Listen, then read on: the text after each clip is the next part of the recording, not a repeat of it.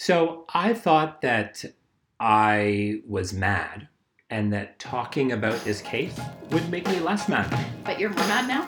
I am more mad now. I'm ready to burn it down. You can't prove it. Oh, oh. You got nothing legit. Oh, oh.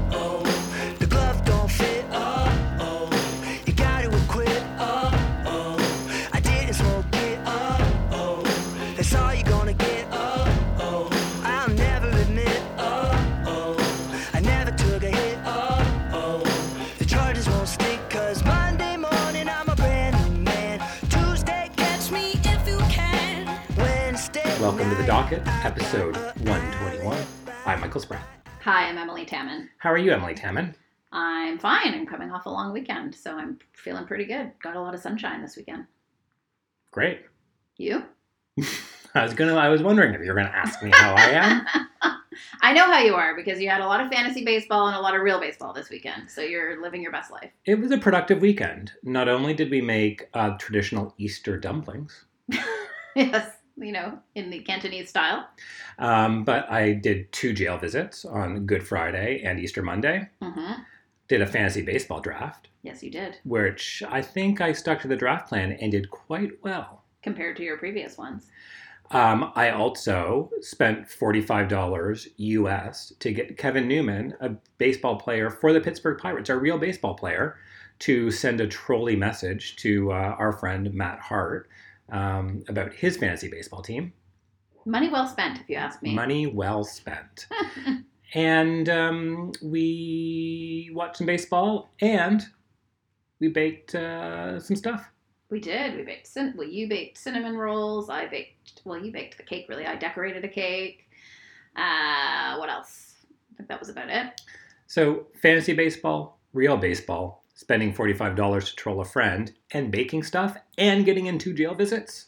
And we watched the season finale of the Great Canadian Baking Show, which just bolstered our baking weekend as well. We sure did, and discovered a new adult cartoon on Netflix, uh, Close Enough, about the struggles of 30 something parents realizing they're not cool. Which we totally can't relate to because we're in our 40s. You have to wait for a show about that. So, uh, pretty good, Emilie. Pretty good. Good. Well, there's some things that made us angry as well. We're going to talk about that. I mean, um, we were supposed to record a podcast on Sunday, but it was in the schedule, it was in the calendar. But I was ready to let it slide since we were late last time. So it's still going to be two weeks between, even if we skip this one. So I was willing, in the spirit of Easter and resurrection and whatever else this holiday is about, to let it slide. But I couldn't. It's just too much. Um, so we're gonna get into that in a second, and you know because we're recording this on Monday, and we have to, some of us have to go to work, and uh, some of us um, have to potentially deal with kids who aren't going to be in school and work That's correct. That is because a potential thing. COVID is going to hell. Um, I'm not going to really edit this, so I would caution you, Miss Taman. To keep the foulest part of my language off the record. I'm not cutting anything out. Not any ums, not any uhs, not, Not any any- mistakes, not any of those clicks that you do every time you. There you go. we're not going to edit it. We're just going to get it out, uh, and we're going to get to our content in a- in a second. But before we do that, I've got something to say. This episode is brought to you by Emond Publishing's Criminal Law Series, confidently navigating criminal law cases with detailed procedural and tactical guidance from subject matter experts. Each book covers a specialized area of criminal practice, written from the perspective of both Crown and defense. The series is anchored by the expertise of general editors Brian H. Greenspan and Justice Vincenzo Rondinelli. To learn more about the series and read a sample chapter from each book, visit emond.ca slash docket. Now, I don't know if you can still read a sample chapter from each book because this is an old ad read, and as I said, I'm not going to cut this out to insert the new one, but um, you should go there and check out some docket books. you should, and maybe based on today's Docket um, books? docket Emond books. Uh, we publish books now as well. Again, not Um, cutting anything out. No, but in light of what we're about to talk to, do you have something you want to I say? do, I are you do. I was going to recommend maybe checking out sentencing principles and practices by Daniel Robitaille and Aaron Wincor. Published in 2019, but I would suggest that perhaps this book has something saying don't plead your client out when you shouldn't be pleading them out, and don't join the crown on a position when you can advocate for a better position because injustice could be the result and you could be left holding the bag, defense lawyer who I won't name. And this just really dovetails nicely into what we're going to talk about today. But I think that it, in all seriousness, sentencing is important. Sometimes clients, despite your best advice, want to plead guilty, but that doesn't mean that you just drop what you're doing and take the easy route. There's still lots of work that you can do after your client is found or pleads guilty. That's right. And so I think, and the thing is, like, I think too often because in the interest of expediency and people are really busy, like sometimes, especially when there's a joint submission on sentence, um, it just gets sort of treated like a really pro forma kind of activity. And actually, I always remember, and I think I've maybe said this before, but once when I was a federal crown, I remember appearing uh, before a particular judge with a joint position on a, a you know a white collar crime case, and and I said, you know, and Your Honor, the parties are in agreement that it will be like X amount of um, probation, and she just paused and asked me to justify the amount of time, and I realized I didn't really have a good rationale other than, well, it's just what we agreed to. and so don't go into court and have your only rationale be it's just what we agreed to. Ooh, off mic, I'm going to guess which judge that is because I think I know. Am I right? I don't know. We'll see. Um, so go read that and do your job, criminal lawyers. And Crowns, maybe you can find a, a book called Don't Prosecute Bullshit Cases. Um, also, an upcoming title by Emond Publishing. For our lawyers, lawyers, for our listeners, Emond is offering 10% off titles in the series. Just visit emond.ca slash docket and enter code docket10 at checkout. So, Emilie, I want to tell you a brief story of injustice and my increasing, increasing rage. This case has made us both very mad. And it's kind of been a long time coming to this point in a way because I know you're going to tell the story, but we first read about this story in, I believe it's called the Kitchener Whig Standard. Is that the paper? Or It's, did I make it's the up? record. It's the Waterloo record. uh, uh, record. And I want to give a big shout out to uh, Gordon Paul, who is the reporter who first broke this story on March 18th. And that's where I first uh, read the headline, at least. The story was behind a paywall. And I'm sorry, uh, Guelph Record, um, Waterloo Record, d- didn't subscribe. So I just sort of read the headline, read the what was above the paywall, and got very mad. Which is funny because I was gonna what I was gonna say was the original article wasn't very detailed, but now I remember it was that that's what it was. There was a paywall, so it was basically the headline and then just a couple of words. But this is good reporting. The story, the title is Sexual Assault Victim Fined in Kitchener Court for Breaking Order Protecting Her Identity. That tells you all you need to know to feel rage. And so we'll, we'll talk about the details, but I was feeling rage, tweeted about it at the time. And then just uh, a couple of uh, days ago, um, the Toronto Star uh, ran the same story, um, also giving credit to the initial reporting, titled An Ontario's Sex Assault Victim Was Just Fined $2,000 for Breaking a Publication Ban on Her Own Identity. The case is as bad as it sounds, experts say. And that made me mad. And then I got my hands on the transcript because I thought there must be something wrong. And so I got my hands on the transcript of the plea and I texted you today saying, We were not going to record because it's our long weekend of rest, but we have to because I am full of rage. I need to come home, watch the Jays games, have a few beers, and then uh, sit down. but now we're doing this. So tell our listeners what is a publication ban? Let's start with that. So, a publication ban is uh, a procedural protection uh, for witnesses and victims. If you're an accused, you can't get a publication ban on your name, no matter how embarrassing the story is or how much you don't want people to know about it, because um, of the open courts principle. In some cases, there is a publication ban on the accused's name if and only if identifying the accused could identify uh, a, a victim. That's right. So oftentimes you'll see, for example, for example, in the context of domestic abuse or sexual offenses against children by their parents, that in order to protect the children, for example, the parents will only be identified by initial. Um, because if the name of the parent were known, then that would defeat the purpose of having a publication ban um, over the names of the children. And so, in this case that we're talking about, um, there was uh, a woman who's identified as CL, just using her initials. She was the victim of a sexual assault uh, by her partner. Uh, he was found guilty and he was sentenced. He's not an accused. He's he is uh, an offender. She is not a complainant. She is a victim of a sexual assault. Uh, after he was found guilty, she sent a copy of the decision to some friends and family by email. So didn't publicize it, didn't post it on social media, didn't, you know, add his name to a list of bad guys, didn't dox him, sent this decision about her, about her victimization and about her vindication in court to some friends and family. And it turns out that one of those people, perhaps, um, posted it on Facebook or sent it to someone else on Facebook.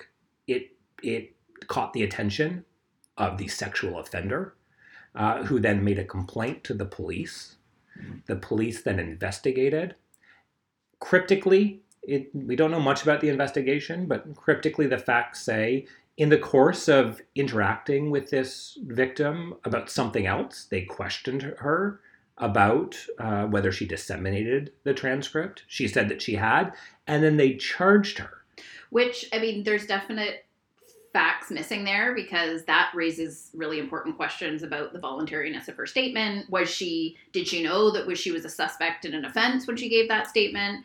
Uh, most of which is kind of rendered moot by the fact that she ended up pleading guilty. Yeah, they charged her with disobeying a court order, with breaching a publication ban um, under Section 486.4 of the Criminal Code, which is a publication ban that if the prosecutor or or victim asks for a publication ban, uh, a judge um, shall impose one. It's not mandatory unless someone asks for one. In my experience, mostly that's been the prosecutor. So I'm I'm pretty confident saying that the prosecutor asked for a publication ban to protect her, and then the police are interacting with her with respect to something else.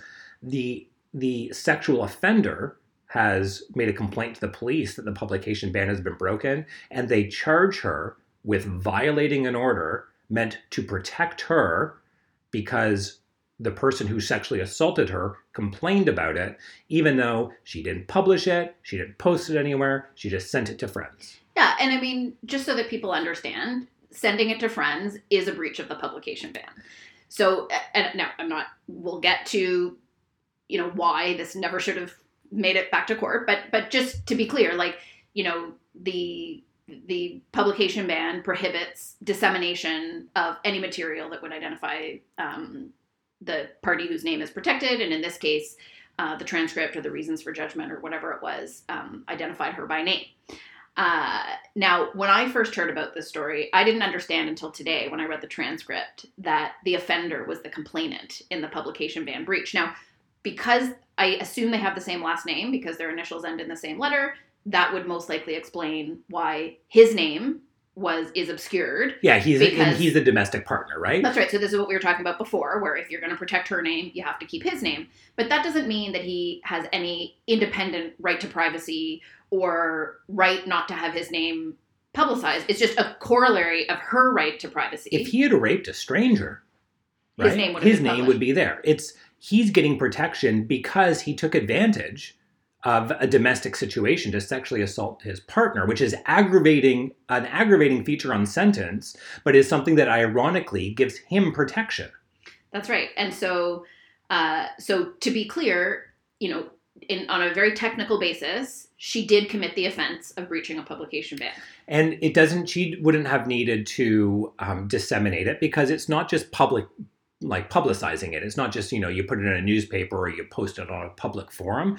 It is a very broad order that prevents, you know, publication, but also includes broadcast or transmission or dissemination, right? So technically she is guilty and she didn't even need to know that it could make its way to be public she just had to have the intent to transmit it um, which she did and you know know that there was a publication order in effect Yeah. and i mean there might be questions there because complainants generally aren't in court when publication bans are ordered but presumably one would think that it would probably be at the beginning of the transcript in which she was- uh, that she got That's right. And so it would seem, and the way that the facts are set out in the um, transcript of the reasons for on her convic- conviction and sentencing, that what most likely happened is that one of the people that she shared it with shared it with an acquaintance of the accused, um, probably with a more malicious intent in the sense of um, wanting people to know what he did. Like when I say malicious, I mean it, it- that's still a totally understandable thing to do.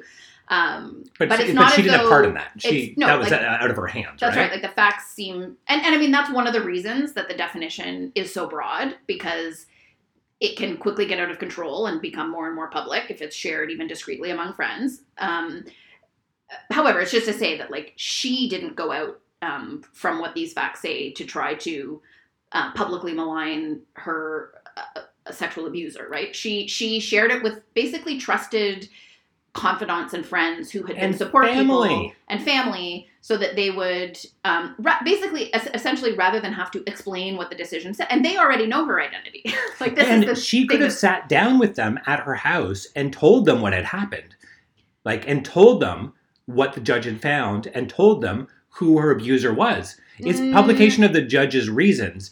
Nothing stops a sexual assault victim from taking you aside and being like, you know what, John Smith sexually assaulted me. This is what happened, and he was found guilty of it in court. yeah yeah i mean i think i think it's publication of the proceedings of what the judge found of the transcript that's the offense Eh, I don't think so because like the media, if there's a publication ban, the media can't sit in court and listen and then go write and report on what on anything I- that would disclose. i disagree so like as No. soon as as soon as as soon as there's a court publication ban it means that as a, as a victim you can never say um, so someone's going on a date with the person who raped you and you can never be like don't go on a date with him i can't tell you why but no, you can say what happened to you, yeah he but you can't. me Yes, but you can't say, and this is what the judge found. I don't think if there's a publication ban uh, uh, around the proceedings, it depends. Like when there's a publication ban over like a preliminary inquiry, for example, you cannot talk about what happened in court. Here, if it's a publication ban that's to protect the complainant's identity, I'm not sure how far it goes, but I think I think yes, you can say this is a thing that happened to me. Um, you know, yes, the offender was convicted, but you, I don't think you can talk about what the judge said. no, but, it depends. You can Anyway, say like John's. You're going on a on a date with John Smith. You should know he raped me, and you should Yeah. know he was found guilty of that. Yeah, but in any event, n- none of this really matters because um, the bottom line is that you know, as we said, technically the offense is committed. However, when you're a prosecutor and you get a file from the police that says, "Uh, we laid a charge against uh, this person with these, you know, with this name uh, because she breached a publication ban," when you then find out that the person shared it discreetly within her circle and that the police only ever found out about it because her abuser made a complaint about it, basically to protect his own name, which isn't even the purpose of the publication ban. I think that prosecutor would have had a no brainer on his hands that there was no public interest in proceeding. And every Crown attorney at every single stage of a proceeding, right up until the final moments, you know, of the trial, has to ask themselves two things. We've talked about this on the podcast before. Is there a reasonable prospect of conviction? One. And two, is a prosecution in the public interest. So and that that binary assessment expressly contemplates that you could have a reasonable prospect of conviction, but that a prosecution still might not be in the public interest. Let me let's let's finish the story because it only gets worse. Because you're right, um, the police have discretion not to charge her, right? Right. And they should have used that discretion. God knows. I know of cases where police have used their discretion not to charge people with sexual assault when there are when there are grounds to believe that a sexual assault occurred. Yes, that's like true. I know that to be true. yes, for a fact. It is very true, and So- a lot of uh, sexual assault complainants will tell you that that is true. So why didn't they use the discretion not to charge here? it was an opportunity to like give her a warning and to make sure that she understood and say listen you know i know that you're not the one that sent it to this person but the, a public and explain what the publication ban means and say, you know, please be sure that you don't do this again. But they don't do that. They charge her. Uh, the file goes to the Crown's office. The Crown, as you said, doesn't divert, doesn't um, drop the charges, doesn't you know engage in any collaborative or restorative justice. They prosecute her, but it gets worse because her lawyer pled her guilty and joined the crown agreed with the crown that despite the fact that she's a sexual assault victim despite you know their scale of offenses right you could have a very bad theft where you steal hundreds of thousands of dollars from old people and cause them to lose their home and be cast out in the street and, and maybe be cold and die but there's also theft where you can steal a loaf of bread because your family's hungry and so if we locate this on the scale of offense it's towards the low end Yes, it right? is. She's the victim. It wasn't malicious. It wasn't for profit. It wasn't public. All those reasons. Despite the fact that that it's a, a low end of an offense, the Crown prosecutes her, despite the fact she has no criminal record. The Crown seeks to give her a criminal record, and her defense lawyer agrees with the Crown, and they go before a judge and present a joint position where she pleads guilty and she is sentenced to a $2,000 fine it goes on her criminal record, and they both agree that she should have to pay a $600 victim fine surcharge. And she has 30 days to pay that, and the judge accepts that position. Now, before I throw it back over to you, here's my hot take. And I'm not going to name the judge, I'm not going to name uh, the defense lawyer, I'm not going to name the crown. And I don't know who the police officer was who charged. But I feel very comfortable saying this Crown attorney, you should be ashamed of yourself for prosecuting this defense lawyer, I don't care if she said that she wants to plead guilty. Um, it's your job to, to talk to her. And even if she does want to plead guilty and you get dragged reluctantly, why are you joining the crown attorney for a jail sentence? A You- fine, a fine. A fine. You, you should be. You should be. Even if it's plain that she's guilty, you should be taking this to trial. You should be making them prove every element. You should be representing her for free. You should be bringing constitutional challenges because no matter what you do, no matter how much resources you expend, no matter how obstructionist you are in court, it's not going to get worse than this after after a trial. So defense lawyer, you should be ashamed for pleading her guilty and for joining the crown at a jail sentence. And if you took a penny from her, you should be ashamed as well. And to the judge, judges have to. The, the Court of Appeal says that judges have to um, accede or accept to reasonable joint positions that are within the range. They can't get around and start tinkering, or, tinkering around because lawyers should know the file pretty well. As a judge, to accept this without much question, it was a 10 page transcript of, of the plea, without much question, without probing any deeper, and accepting this position, knowing what we just said is what the judge knew, without any question, is an affront. And I would be ashamed if you are this judge, you should be ashamed. If you are the crown, you should be ashamed. And you should be investigated because this is not professional. And if you are the defense lawyer, you should give a head a shake and you should go and be a real estate lawyer or something because you should not be playing with people's lives. I completely agree with you. Uh, I want to read the opening paragraph of the reasons for sentence, which make it very plain that the judge did fully understand the context. So the judge says, Well, Mrs. L, it is an unusual backstory, your set of circumstances to charge, including a charge like this. Okay, so this is unusual. Um, so I then it says, so I understand sort of the emotional impact being a victim of a crime. I know that a crime such as this, it is particularly personal, and people have a reaction to that. That being said, court orders have to be followed, particularly ones that deal with people's privacy. So I'm satisfied that council have reached an appropriate resolution which shows the importance of court orders being followed, but recognizes your personal circumstances as well. So I accept the joint position. I will impose a fine of $2,000 plus the 30% victim fine surcharge. So, like, fully getting and like making a statement like court orders have to be followed, particularly ones that deal with people's privacy. Like, she didn't breach anyone's privacy, though. Like, if again, It's about her privacy. it's about her own privacy. So when you're, ta- and again, I'm not saying that doesn't make it a technical breach of the publication ban, but when you're situating it on a spectrum, you know, you you reference for example, the fact that she didn't share it in a public forum. She shared it with a few trusted people, but she also trusted it with people who already knew her identity. So and and knew that it was her husband and everything else. So no one's privacy was breached. It would be different Um, like for example, um, even though the publication ban wasn't to protect the husband's identity, but it was covered by a publication ban. So when someone shared that with a third party, you know, for the purpose of his identity being disclosed, that would be maybe like a slight tick higher. But certainly if someone had shared it so that her identity had been disclosed to someone who wasn't already aware of her identity, that would be more egregious. Yeah, if you're doxing her and re-victimizing her by publishing her name in the context of very intimate and personal uh, offenses, right? That you know strike to the core of your dignity and privacy, and and you know that are just horrible offenses, right?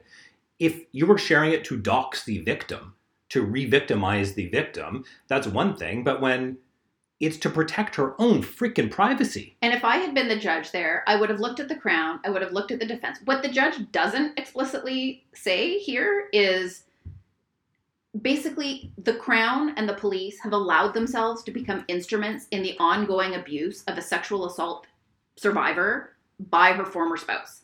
Like the fact that this complaint originated from the accused is the part that I find puts it onto a complete other plane for me because he's actually successfully now used the system to further abuse him after they've divorced, after they've separated, after he's been found guilty of sexually assaulting her. Yeah, she now Like, has a criminal record and and, she now is has a criminal- stigmatized and owes twenty six hundred dollars. the judge could have, you know, the judge can't make it go away in the sense that once it's there, but there are sentencing tools, and you can read about that in Emond's uh, sentencing. If Um, I was the judge, what I would have done is said, "Okay, I'm not, uh, I'm not prejudging anything." And uh, Mr. Crown, I'm going to give you a chance right now. Tell me the worst, most aggravating facts here. Okay, have you told me the worst things? Okay, that's all. Okay, absolute discharge, victim fine surcharge waived. I'm very sorry, ma'am. Yeah. I'm sorry that uh, I'm sorry that you're here, and I'm sorry about everything that brought you here. Unfortunately, I'm not allowed to just throw this charge out.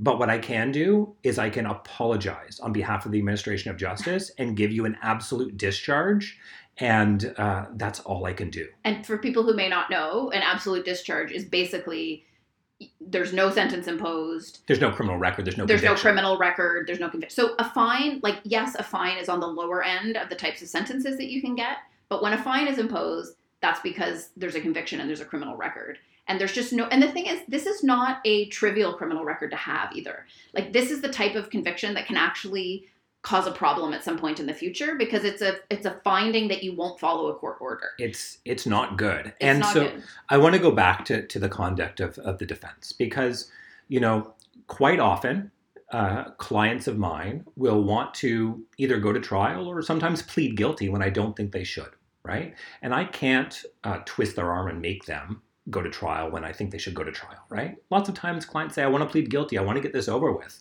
to get out of jail just because I want it done. But they have a very good defense um, or there's good reason to go to trial. Like I think that we can beat it on a technicality, or the crown might drop the charges because of because it's a minor charge compared to other major charges, or because there's court backlogs. It might you know get a get thrown out for delay, or there's lots of reasons why even though you're technically guilty, you might take it to trial. But if my client says no, I want to plead guilty, I want to accept responsibility. there's only so much arm twisting you can do, right? But in this case, I would have twisted the arm of my client to the maximum extent possible. I can't imagine that she was on bail conditions that would have made it oppressive, right? Because sometimes if you're on house arrest or if you're in jail, there's an incentive to plead guilty. No, and also, even if she was insistent on pleading guilty, why would you join the crown Well, for a two thousand And dollar so fine? before we get there, right? Like you twist you twist the arm as much as you can within the bounds of your uh, ethical respond ethical duties, right? and recognizing the fragile position that your client's in in this case as a basically uh, the victim. I would also not charge her for that, right? Remove every single barrier you can to her, you know, fighting this, which means don't charge the person. I've done that more than my bookkeeper and my partners would like to know. Um, if there's bail conditions that make it difficult or other factors, you can work to change those. And and even There's if no way she's on bail. well, I mean, she is. It's like a promise to appear with an No, but I mean- undertaking not to communicate or not to maybe maybe not to use the internet, not to you know, communicate by email. There's but there's ways you can fix that. And even if technically she's guilty, I think there are lots of things you can argue here. Make them prove that she knew it. Make them prove that it's a real transcript. Make them prove the voluntariness of her confession to the police. Um, make them prove all of that stuff. Then bring constitutional challenges to this provision that might be overbroad. Maybe those, those don't succeed, but I guarantee that when there's two weeks of court time with constitutional challenges, the Crown might be more inclined to use their discretion appropriately. And if, after all of that, your client says, I want to plead guilty, you don't need to roll over and join the Crown. You could have done your job and advocated. So, defense lawyer in this case, even if your client said, I want to plead guilty, and you had no choice but to plead her guilty, you could have done your damn job. Yeah, no. And I mean, when you look at the submissions of the defense counsel, they're practically non existent other than to say, you know, She has no record. this is the background. We accept that she, you know, did this but didn't do that. It's the laziest work ever, and I hope to God that his services were free, because if you get what you pay for, I mean, there's no value added here at all. Because I can't imagine that the Crown was looking for, you know, a penitentiary sentence, and through the skilled advocacy of this so-called defense lawyer, he negotiated them down to a joint position, and you know, there was some facts that were kept hidden that could have blown up if he didn't do it. And I think it says, like, does it say that she works in retail or something? Like, $3,000 is a lot of money for most people. It is obscene. It is obscene. And there is blame to go around here. You know, the judge uh, said what he should have done. Um, I, I just can't believe, I just can't believe that the that a lawyer representing Her Majesty, employed by Doug Ford, would prosecute this case.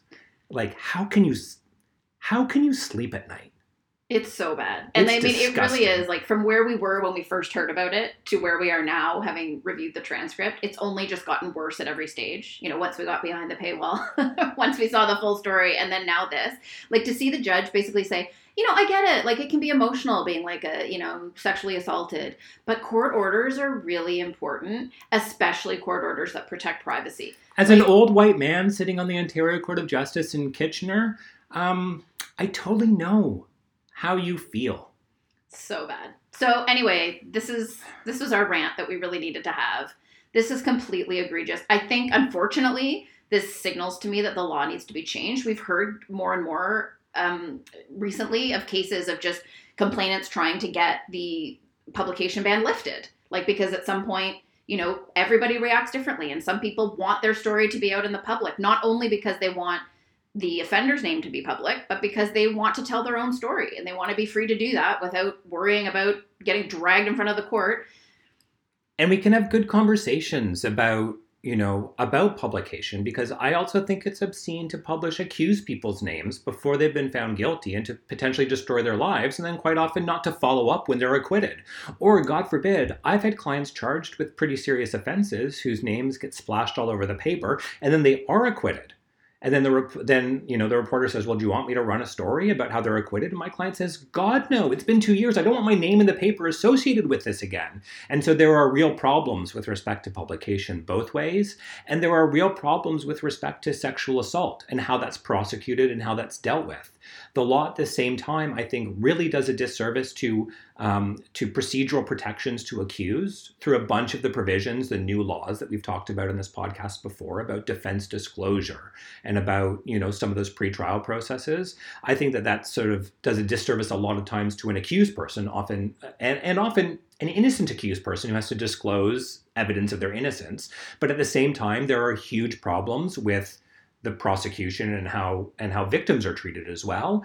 And so it's when you have decisions like this that are just bonkers, it it could cause well-informed people to throw their hands up and say, "Well, we need to get tougher on sexual assault cases and we need to make the process more victim-centric." And that could swing the pendulum the other way. Instead, what we need to do is have a rational conversation, and the first step to that is having people in the system, both police, prosecutors, defense lawyers, and judges, who know what the fuck they're doing.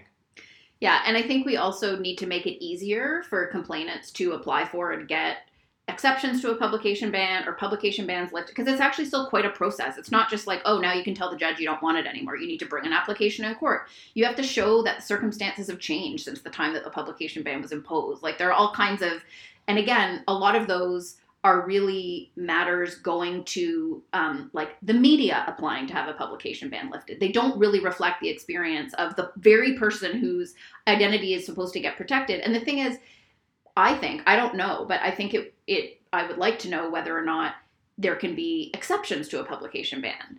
Um, limited carved out, like maybe a complainant doesn't want their name to be public, but they want to be able to share the judgment with their immediate family, like things like that, right? Because it is a pretty strict and narrow offense. Like, you know, you just basically have to share it with someone.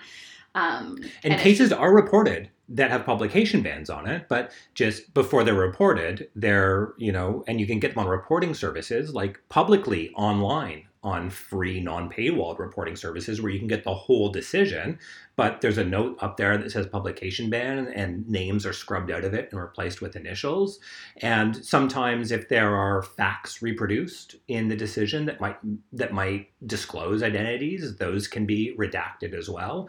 So there are mechanisms that that can do that. Unfortunately, um, an individual complainant isn't able to really do that themselves. That's right. So, big miscarriage of justice here. You know, uh, the type of miscarriage of justice that brings the administration of justice into disrepute at a time that, you know, respect for the justice system is at an all time low when it comes to the prosecution of sexual offenses.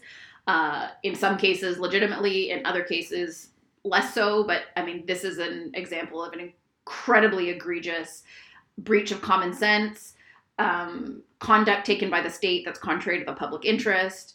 Um, and you know, I agree with you that all the parties should be ashamed, and I I really feel for this woman that she was put in this position. And I mean, it is very possible that she said to her lawyer, "I just want to plead guilty. I just." You know, and, and the judgment also refers to the fact that there are ongoing and complex family law proceedings. Oh, this will be used against her in family court. Well, this is the thing, and maybe she thought like accepting responsibility and and you know taking her lumps and taking her punishment would better her situation. I don't know. Maybe she guar- just didn't have the energy for another proceeding. She went through her trial for the but I guarantee assault. she didn't say, plead me guilty. I really want a criminal record. But whatever she said, the lawyer could still give total and reasonable effect to her instructions by letting her plead guilty and then making the very obvious case that she should be absolutely discharged. Um, and, you know, let the court wag its finger at her and say, you know, you breached the publication ban, don't do that again. Um, but the fact that this woman walks away you know, with a criminal record is, um, and while her family proceedings are ongoing, where there could be issues of whether she'll respect court orders with respect to custody and access of her children and other things. It's just so egregious and awful. So I thought that I was mad and that talking about this case would make me less mad. But you're more mad now? I am more mad now. I am ready to burn it down. well, don't do that because that is arson. And that would be an offense. Two And thousand dollars. Do you know? I represented a client on an arson case once. Do you know what they got? A $2,000 fine. A fine. So yeah. Anyway, um, happy, happy. Sorry. Hope this is a rage listen. We need to go and and decompress somehow. How? Watch an episode of Ted Lasso. Oh, gotta He's so rewatch. nice. I need that non toxic positivity. Yeah, I just need some like give me another Schitt's Creek. Give me uh, Ted Lasso. Give me more bacon shows. Give me more bacon Canadian baking show. More, Yeah. more. That's the only thing that's going to bring my blood pressure down. Baking and then eating a cake. Thank you for listening, friends. Hopefully, you're as mad as we are. Happy, All right. Easter, Happy everyone. Easter. Bye. Thank you to Jeremy Fisher for allowing us to use his awesome song Uh Oh as our introduction music. You can check out more at the podcast page at michaelspratt.com or you can subscribe to the docket on iTunes. If you like it, spread the word. You can follow Emilie on Twitter at Emilie Taman and you can follow me on Twitter at mspratt. Thanks for listening. You can't prove it. Oh, oh. You got nothing legit. Oh.